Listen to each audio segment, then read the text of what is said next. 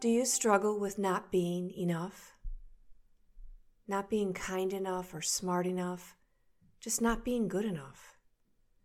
Somewhere along the way, someone or maybe many people felt free to tell us we were not enough, and we believed them.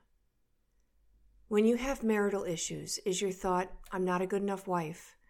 When your children misbehave, do you think, I'm not a good enough mom? When you see all the curated social media accounts, do you forget they're curated and instead think, I'm not pretty enough? I think on some level, we all struggle with not being enough in some way, me included. And yet, in my heart, I know that God made me enough. He made me all I need to be. He gave me gifts and talents that are meant to share with my world, my friends, and my family. We're not perfect, but that doesn't mean we're not enough. Today, embrace the woman God made you to be.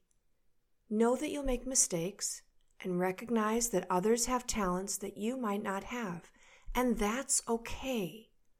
And if others judge you, that's their problem. You are quiet with the Lord. You know that He made you enough. Rather than finding your faults, embrace and share your many gifts.